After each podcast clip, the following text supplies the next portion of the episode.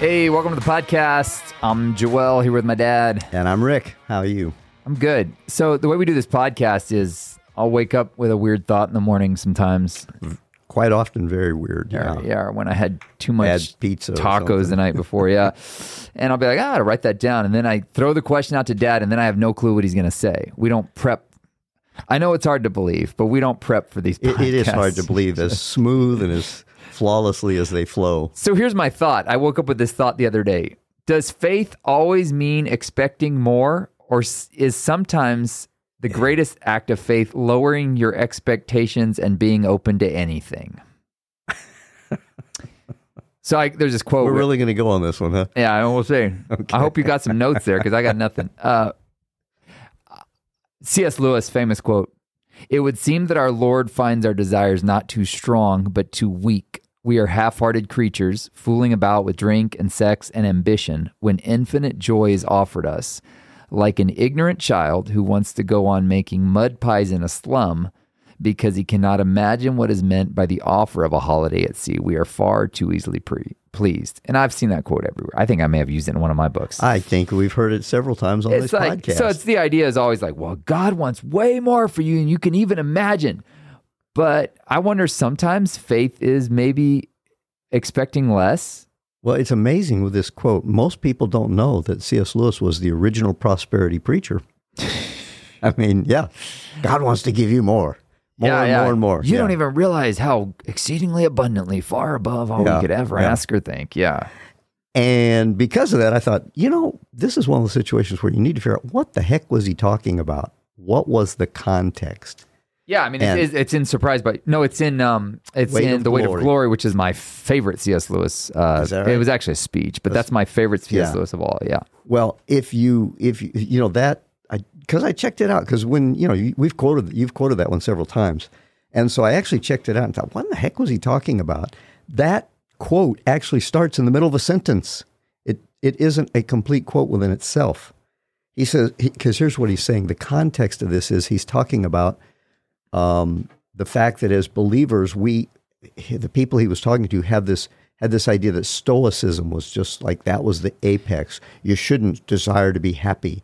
And Right. The very fact that if you desire to be happy means that you're doing this Christian thing because of reward instead of out of love for God, and that's not as pure. Right. So stoicism. Ryan Holiday is very. He's the stoicism guy these days, and I love his stuff. But stoicism is like remove all emotion from the equation.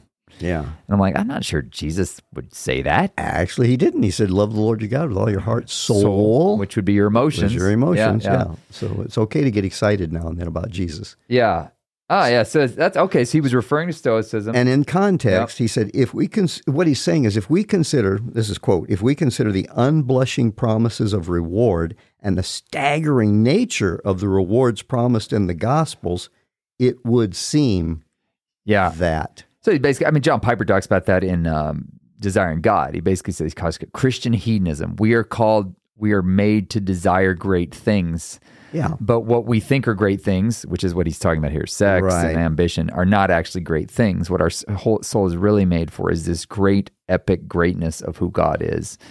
And uh, so, So, and we, we some that seems you know it's like in in Corinthians where it talks about so we focus on the unseen things rather than on the seen things. You go Mm-hmm. Say, well, how do you focus on something that's unseen? But that's what he's talking about here. We settle for the seen things. Mm. You know, like the little kid. You've seen those experiments where they say they put the kids in the room and here's a cookie and you can each have one cookie now, but if you wait till I come back, you can have three cookies. right. And how many kids wait for it? Well, I got the cookie right here in front of me now. Yeah. I'm going to go for that one. I can't see the unseen cookies. Well, the studies show that the ones that hold out for the other cookie tend to do longitudinally, like in life, way better. A lot better. Yeah, Yeah. delayed gratification. Yeah. Okay, so there it is. That answers our question right there. And start partially. Sometimes we maybe it's not lowering expectations, but realizing there's a bigger payout later, but we want more now. So if you can hold out for the bigger payout later, maybe that's the actual true sign of faith. I God, right now it looks like things are being cut back in my life, the pruning. Because I mean, that's that's what I love about what Jesus says. He's like, "Hey, if you produce a lot of fruit, you're going to get pruned. If you don't produce any fruit, you're going to get pruned." You're like, "Wait, I'm getting pruned either way." Yeah, you- take it you know, I'm gonna whichever get way. you're getting chopped either way. So, Yeah. uh, but so hopefully it's for producing fruit so you can produce more fruit. Uh, but it's the idea that like even cutting back sometimes is a sign of faith is in preparation for a long game. Yeah. Well, That's- the other side though is that, that by the very essence of that question, does faith mean believing for more, believing for less? I, I'm not even sure that's what faith means. It's, faith is not like some tool that we use to get stuff from God. Yeah. You know, I mean, faith is a matter of okay, whether things are going well or things are not going well. I'm trusting that God is God and He's in control of this, and I'm hanging on to Him. You know, Yeah. it's like Peter said, "Where are you going to leave me to? Where else are we going to go?" I, that was more of a heuristic device because Yeah. I don't actually think that's what faith is. I'm Right, actually convinced faith is awareness. Period. I think faith is an ever increasing awareness. Um, okay, of Nobody likes that answer, but I'm working on a book on it. So just well, hold uh, out. hold out. Yeah. Okay, the book is coming. Okay, Yeah, I believe that faith is ever increasing awareness that leads to transformation of how we see God and ourselves. okay. And well, I think the battle is always for awareness of what is real. And faith is just an ever increasing opening your eyes of what truly is real. Because most of the time, what happens is we awakened to something that was already in front of us, but we weren't ready to see it yet. okay. Well, I guess that makes a little bit of sense. It totally I'll have to wait for the book. Okay, It makes total sense. I'm writing a whole book about have to it. wait for the book. Yeah, But I, every time I say that, people are like, "That's not what faith is. Faith is belief." And I'm like, "Really?" faith is the substance of things hoped for, the evidence of things not seen. I'm not sure what that means. Well, either. the best translation I've ever seen of that, from what I've seen from from the uh, the writing, is that it's faith is the reality of things hoped for. So we want awareness of reality is the goal. okay. We're getting completely bunny trailed here, but uh, Okay. it, it my, but that's important too because if we're truly aware, which is what he's saying, the more aware you become of what God's intentions are for you, the more you get in line, ideally, with what is truly going to bring fulfillment and purpose. And sometimes that means, I mean, this is the game Emily and I are playing right now. I call it a game, but it's our act of faith. We're hopefully not going to live in a tiny house forever. We want to get in a larger house. But right now, it's the cut back to invest so that long game we can have this other plan. But a lot of us times, I think we see it as a failure if we're not going from what we would call glory to glory. And I think people look at our life sometimes and they're like, what in the world are they doing? Yeah. Like they went from this bigger house to a smaller house and you're in your 40s now. Shouldn't this be when you're like at the peak of your earning potential? And I'm like, I, I, oh, faith to me yeah. was it, faith to me is I'm cutting back. Well, we just yeah. Okay, I see what you're saying. Yeah, we. Uh, but the the fact is, we just live so far apart from true biblical Christianity. You can't even compare the two. It's apples to oranges, really. Yeah. I mean, because again, when you take things like, well, that Corinthians one, I it says that for these light and momentary troubles are achieving for us Eternal weight of an glory. eternal weight of glory. Which go, is "Wait, what wait." that whole book of C.S. Lewis, the original quote, was from. The weight of glory. Well, yeah, that's what I figured. Yeah. That's where it comes from. That Yeah. particular passage is where he got it from. That that weight of glory. But we don't, in any way. I mean, our light and momentary troubles really are light and momentary. But he was talking to people that were being martyred for their faith, and Mm-hmm. he's saying that's light compared to what God has on the other side for you. And we can't even conceive of that because our light and momentary troubles really are light and momentary. So it's like, oh, when I get to heaven, I won't have to pay a mortgage. Or when I get to heaven, I won't have this ingrown toenail. Or when I get to, you know, it's like we don't really understand. And that, that's what he was saying in the message is that these unblushingly huge promises of reward mm. are beyond our comprehension. And we shouldn't, it's okay to serve God for the reward that's in it. Or as one famous pastor's wife said, God may actually want you happy. You think he could actually want you happy?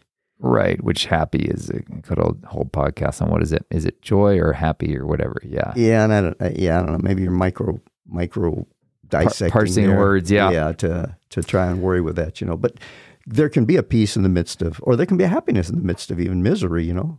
So that's where I think the the idea of cutting back. I just know I don't know. I guess I think sometimes faith is are you willing to cut back on what you think you need in order for God to give you what you really need? And sometimes we have to uh, cut yeah. out we have to cut out what we think the excess. But I don't again, we live in such an abundant society. Most of us never have to cut out. You can just go get a loan. I'm thinking financially, right? You just go get a loan and they'll give you more than you you probably should get for houses. They've got some limits on, but with car, I'm talking to people that have seven hundred dollar a month car payment, and they're like, I just don't know hmm. how you can afford to travel. I'm like, uh, because I have a car that's got two hundred and ten thousand miles on it, and I paid five thousand dollars for it. That's how I can afford to travel. Yeah. Uh, you know, I don't have to spend fourteen hundred dollars a month on car payments. Well, you know, part of it too is where where do you where do you choose your measuring line? Mm. Uh, do you you know when we lived in Central America? I mean, we drove old beat up cars. Everybody we knew drove beat up cars. We had a car. oh yeah, that's true. We were wealthy because Yeah, we, we had a car that actually ran and started most We of the didn't have to ride the chicken bus with most of the Guatemalans. Yeah. yeah. And so it's where you measure. And then when I came back here, I remember after church one time, a guy walked out and I'm getting him a car and he looked at me and says, You know, we have car washes here. I never thought of washing the car. I mean, it's a, it's an old beat up car. Why would you Yeah. make sure it looks clean? And so it's all where you set that standard and we we measure ourselves by ourselves. And so therefore, oh my goodness, I only have a house that's got three bedrooms and there's only two of us, you know. And my neighbor, my friend has a big house and I want that, you know, Sorry, Second Corinthians ten. Uh, measuring ourselves. yeah, it's Yeah. The, the intense one. It says when they, uh, but in measuring themselves by themselves and comparing themselves by themselves, they lack understanding. Yeah, or I think one of the passages is, is foolish and yeah. Yeah, it's never wise to judge yourself based on somebody around you. You know, it's interesting because like if you drive through old neighborhoods, um, I when we were in Corpus Christi, we would drive through this older neighborhood, and there were these homes that were you know three bedroom, two bath, kind of modest homes today. And your mom would tell me, "Oh, this was the really wealthy neighborhood when I was growing up. Yeah, You know, this was this is where the rich people lived, and now it's just a modest neighborhood." I remember a fellow he had gone to uh, Graceland, and he he you know one of the big deals was Elvis Presley had a movie viewing room in his in in the mansion there, you know. right. And he said, I went in that movie viewing room. He said, I have a TV that's bigger than the screen in his movie viewing room. you know? Yeah, probably a TV behind you right there, a 75 inch TV somebody gave me is right back there. Yeah, huge, you know. yeah, And it's just funny, but because uh, again, the standards that we have for our homes, for example, you yeah, know, they're out of control. a nice little three two bedroom in this nice little suburban area was like that was really it, you know, Br- brick all the way around with air conditioning. So if you're wanting, I just think so many times we're like, you just need to have faith and believe for more. How do you know if faith in this season needs to be believing for less? I would say believing for more. I would say I would agree with that. You need to have faith and believe for more. But what more are you talking about? More of more wealth, more. I'd like to have more relationship with the Lord. I'd like to have more insight into God. I'd like to have Right. more insight into More of the, it's really then more of the unseen. yeah, exactly. If if you're talking about that as your define of more, oh Yeah. yeah, my goodness, run after it, get all you can, be greedy as you can be in that area. But if you're talking about, oh, so I can have a bigger car, or you know, you learn. Well, maybe some people never learn. You never own anything in this life. Yeah. It owns you. You get a house, and immediately, guess what? It owns you. You've got to maintain it. You got to. Mow. You wanted to go out and play golf or whatever this weekend, but you got to mow the grass. Yeah. You got to get the house painted. You got stuff owns us. You never own it. So it's the idea is, is what is the more you're looking for? Is it spiritual more or is it stuff more? And I think most of us equate a lot of times in our world, we equate more with, you know, well, God's really blessing them. Look at that nice house and stuff they have. Yeah. And, and I don't know, maybe entry level, like God meeting our needs is that's a an initial sign of faith. I think it do is, yeah. think, I do think that initially at our entry level of faith, God's, it's like my daughter, you know, I want a deeper relationship her, but right now it's like, Dad, what can you get me? Yeah. Like, and I think everybody starts our relationship with the Lord that way. It's like, God, what are you going to get for me? Because we have these basic needs. Yeah. And that's where Jesus, when he says, Hey, I know you're worried about what you're going to eat, what you're going to wear, where you're going to live, but I'm telling you, even the pagans look after that. Like, everybody needs that stuff. Yeah. You're not special because you think you need that. But seek first the kingdom of God. Oh, and it says, and your heavenly Father even knows you need that. So he's like, Mm-hmm. look, I made you. I know you need that stuff. Uh, so stop focusing on it. Instead, seek first the kingdom of God and his righteousness, and, all these things will be added to you as well. Yeah. So he's basically saying if you aim at the unseen, Yeah. the seen will materialize. hmm Well, yeah, it's kind of like what we talk about in Proverb uh, yeah. Psalms, where it says, "Delight yourself in the Lord, and He'll give you the desires of your heart," which I think means one, He will put the desires that He wants in your heart in there, But I think it also means that if you really have a desire for your heart for a particular thing, it's, it's probably going to come if your delight's in the Lord. But if your delight's in, oh, wow, if I delight myself in the Lord, then I'll get that thing, then your delight's not really in the Lord, is it? You're really, it's kind of a manipulative way to get that thing. Which goes back full circle to my question is sometimes faith lowering your expectations of what needs to be so that God can actually provide what you need. Because Well- I think we get in our, our mind, this is what I need for such and such. And God's like, no, I'll show you what you need if you'll trust me. But we fill our, was it St. Augustine said, God is always trying to give us great things, but our hands are too full to get anymore.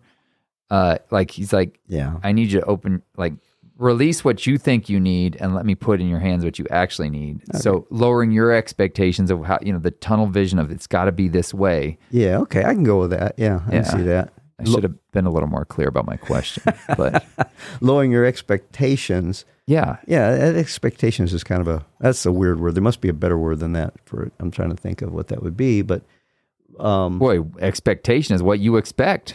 Well, yeah, that's true. But I mean, it's Yeah. like, well, okay, that, okay. So it's like uh, by expect meaning this is owed me.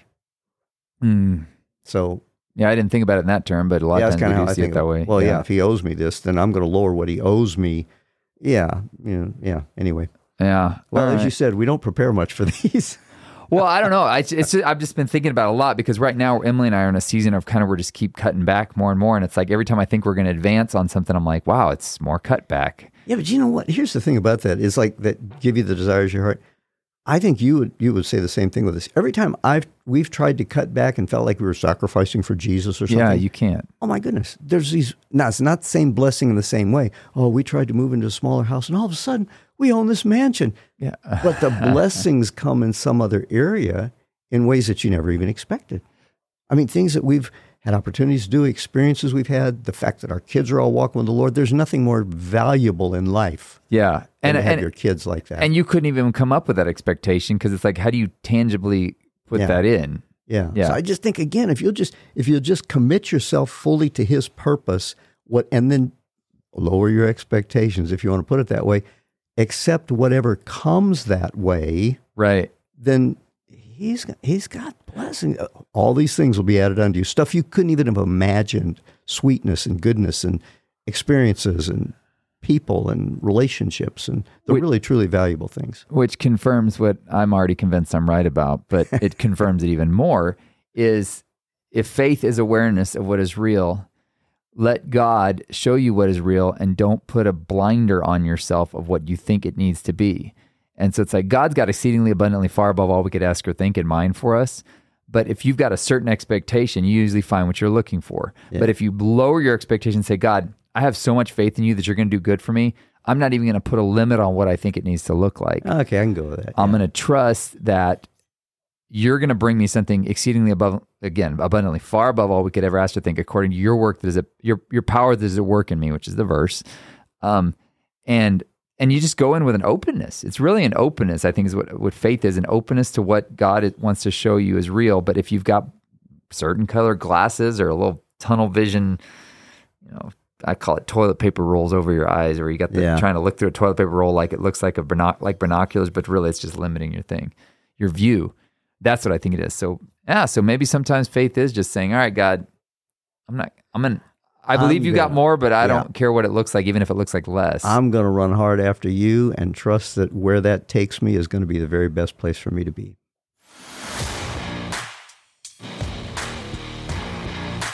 Thanks for listening. Please consider sharing this with your friends on the platform of your choice. For more from Joel Malm, visit joelmalm.com. For more from Rick Malm, visit rickmalm.com.